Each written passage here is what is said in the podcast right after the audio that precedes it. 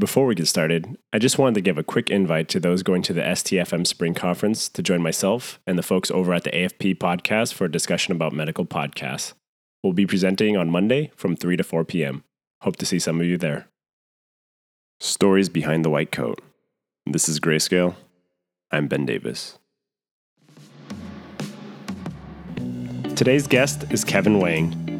Kevin is faculty at Swedish First Hill Family Medicine Residency, where he's been a pioneer in LGBTQ advocacy and healthcare in the Pacific Northwest.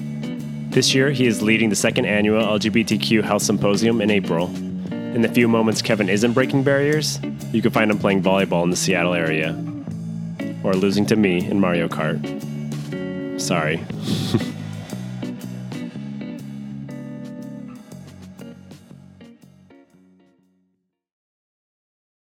So for me, I I think my story really starts when I was young and I didn't really know sort of what I was feeling with you know students or students, but kids my age uh, in school would always call me a faggot, even though I never really knew what it meant.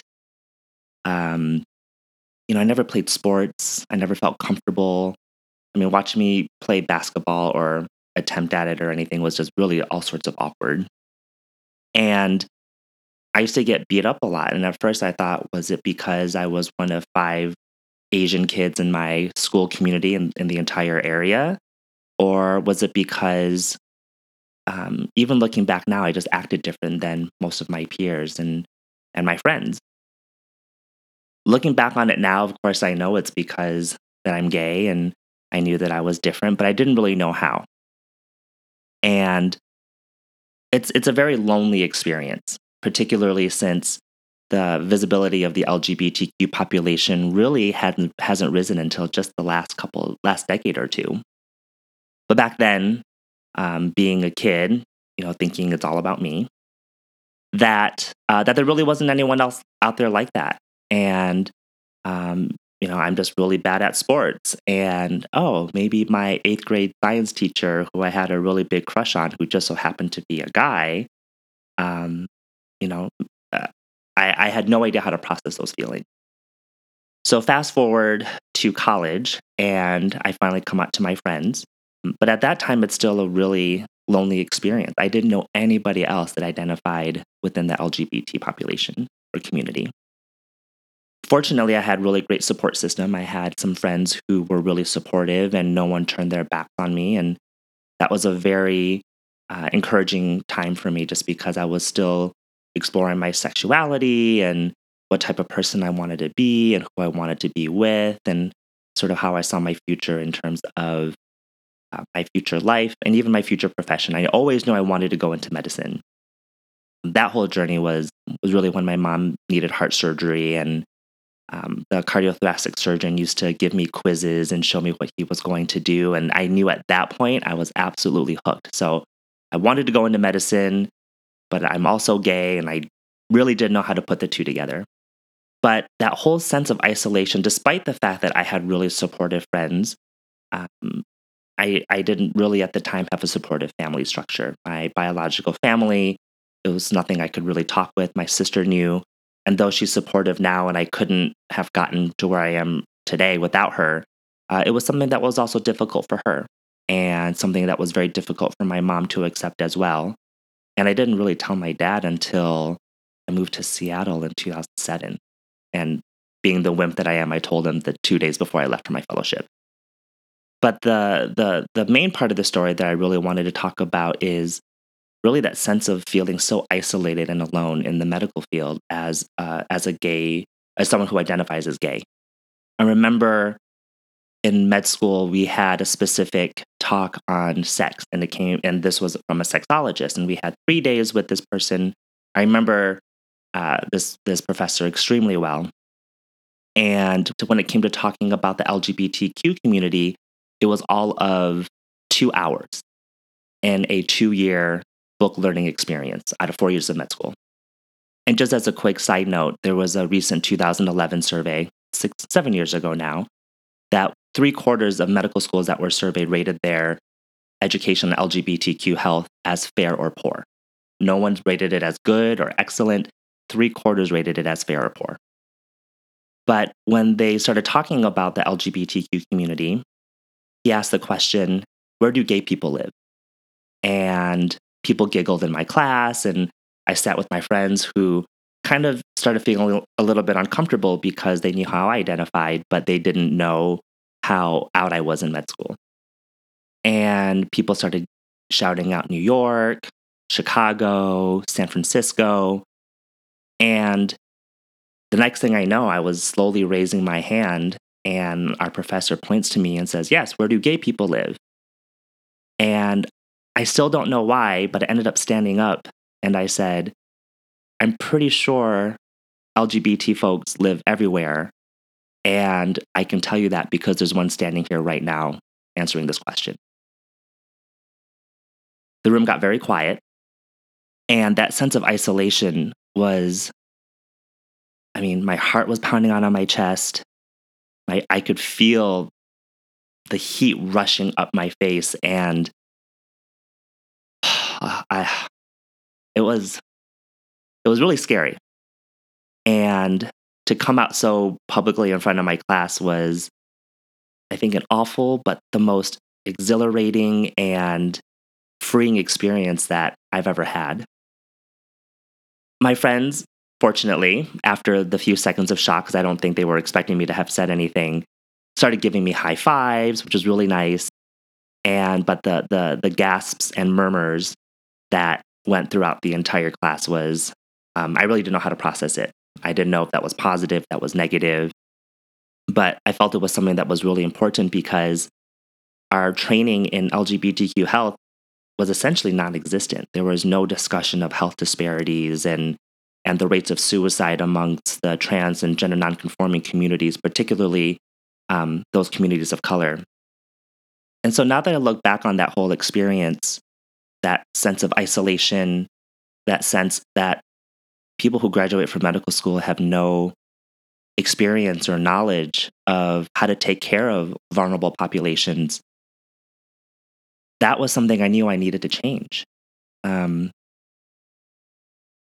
I mean, in, in, in the entire time that I was seeing my family doctor, who was amazing and, and, and did so many great things for me, taking care of me during my back infection and just a really phenomenal physician, never asked about my sexuality or um, who I was attracted to and who I would have sex with and things that I think a lot of medical students that would listen to this podcast would say, well, of course we're going to ask those questions. But those are questions that were never asked, um, which really only led more to my sense of isolation that heterosexuality and being cisgender is, is the norm and that there's, we don't talk about anything else. At least, you know, someone who's Chinese, we just never talked about it. And if it was discussed, the fact that being the only male child of my parents not being able to pass on the last name, I mean, that's just more pressure and e- even greater isolation within my biological family. So, medical school finishes. I have great support, and I know that, you know, this is something I really want to take charge in, and I want to do something to improve the care we provide our community. And interviews come around.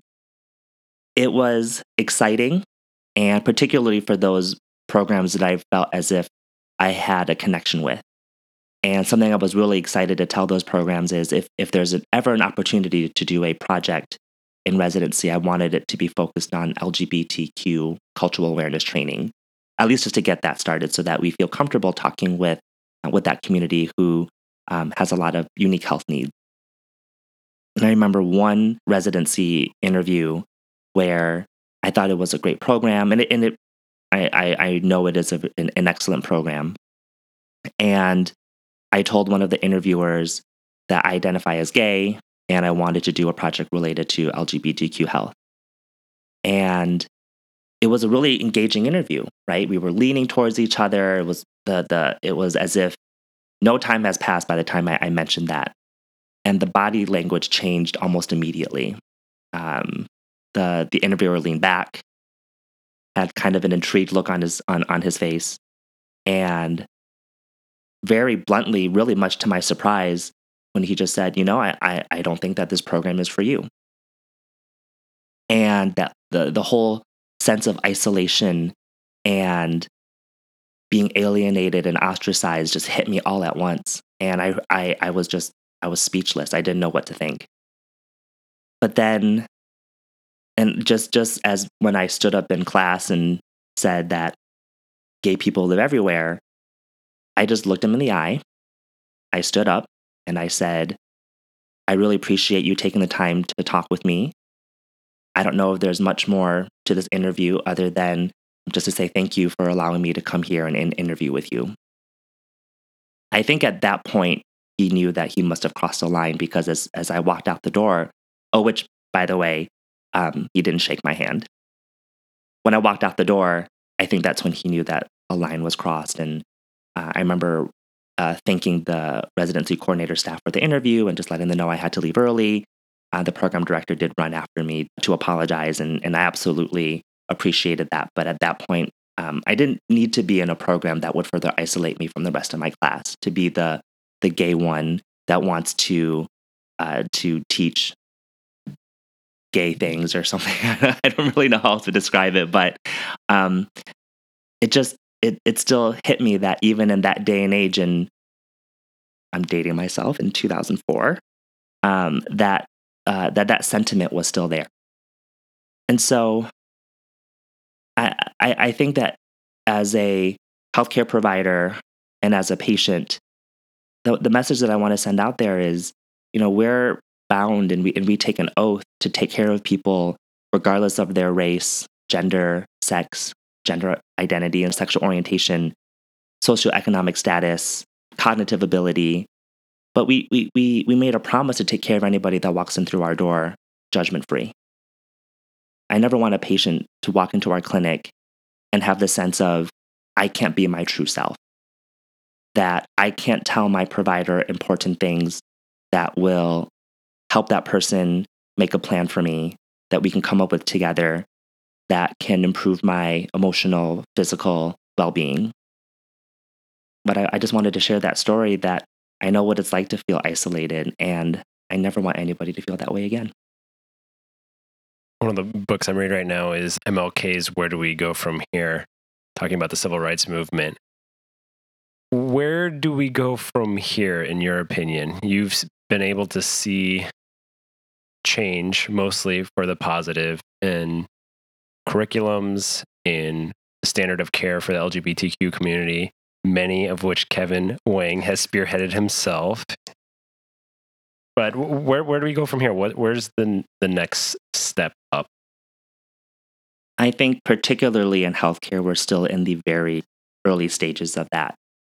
And someone that I admire very greatly, the great Camara Jones, and the only thing I can think of is her conveyor belt analogy and what we're doing in residency programs and hospital systems and public health communities in our community health clinics that we're going in the opposite direction to make sure that people are heard that that you know not just the lgbtq community but all vulnerable populations that we're training people on how to provide care for them in an inclusive manner that will hopefully um, improve their overall health and by going against the grain by getting other people's attention on that conveyor belt of, of going in one direction and turning around and bumping into others. I think it's having people out there, such as your listeners, who want to provide health equity and by removing barriers and access to care.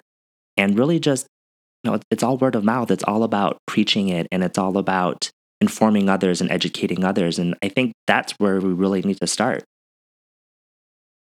So in your story, it sounds like you have many different inflection points, whether it's coming out to your parents or the moment you had in med school or for residency interviews. Those were all different inflection points, but those different points in time are usually accompanied with pretty strong emotions. Did you have one predominant emotion in those experiences? I certainly would put it in the category of complex. Um, you know, it's funny that as as as I talked about my residency interview journey, of course the one that stands out the most is the one that hurts the most. I'm pretty sure I cried the entire evening. I ended up skipping that residency social for applicants. I just I, I just couldn't couldn't be there. And um, I mean, I ordered a bunch of hotel food and watched movies, which made me feel better. But you know, that's in contrast to the to the feedback and, and the response I had from other residency programs.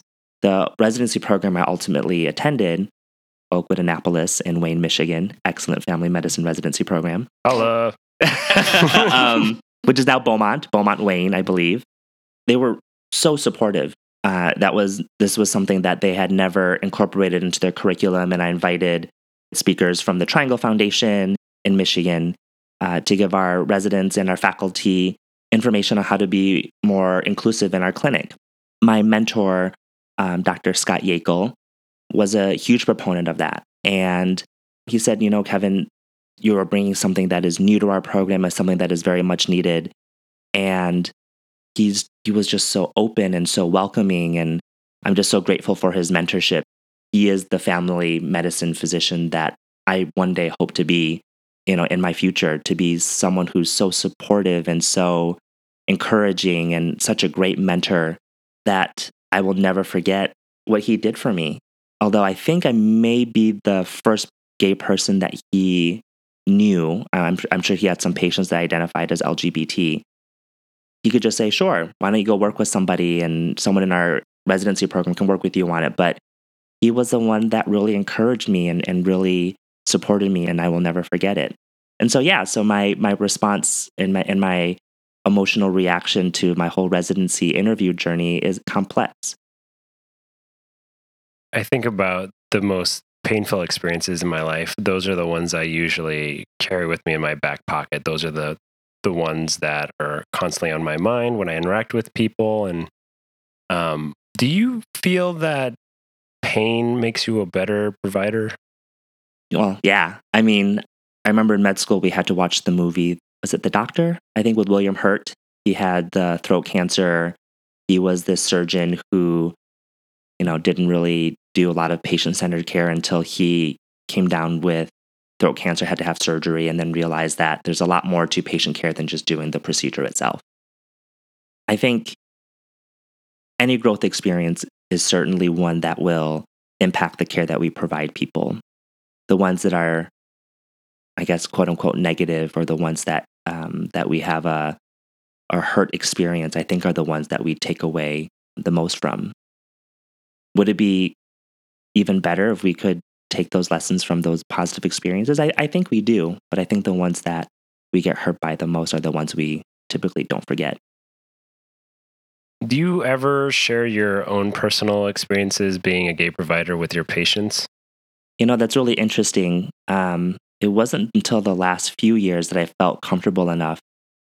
I started introducing myself to all my new patients, letting people know that, hi, my name is Dr. Wang. I use he, him, his pronouns because I feel that it's my job to open the door for patients. And interestingly, in Chinese, there there is no way to verbally differentiate between he, her, and she, him. And so the way I introduce myself to my Chinese patients is I'm not going to say it in Chinese, but translating it is Hi, my name is Dr. Wang, and I'm gay. I mean, that's that's really the only way I could really let uh, sort of open that door without making it feel as if they have to disclose their sexual orientation.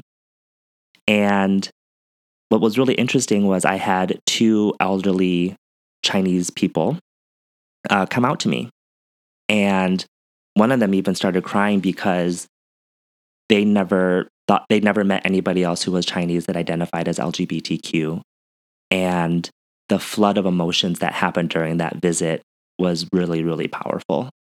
And I think sharing that information with my patients, they share a lot with me. I feel as if it's a two way communication kind of thing. And anything that can let people connect with me, that I'm a part of their lives just as much as they're a part of mine. And I feel that um, it can just make us closer. Being half Korean, I think for me when I have Asian patients, I I tend to and it tends to be a different slightly different experience for me. I'm a little bit more careful with the words that I say and I still succumb to many many more traditions. Do you find it's more difficult to navigate those waters with your your Chinese patients or your Asian patients, or do you feel you've become so comfortable in your vulnerability that it's the same for all? I think so far I've been in the fortunate experience that none of my Chinese speaking patients have had any kind of reaction. I think the most interesting reaction that I've had from a few patients was they would just ask, Well, you'll still be my doctor, right? And, and I think that just goes into the whole thing that it doesn't matter how you identify. If you can provide compassionate patient care, they really respond to that.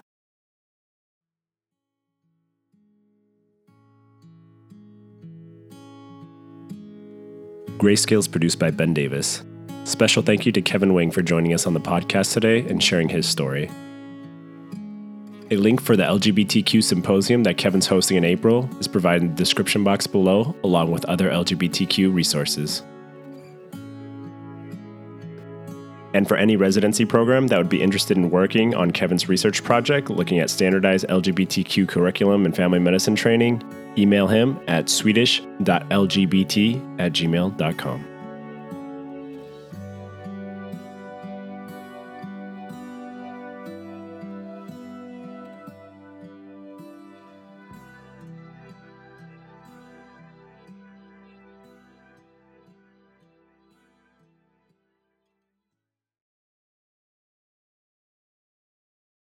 Peanut Gallery. Um,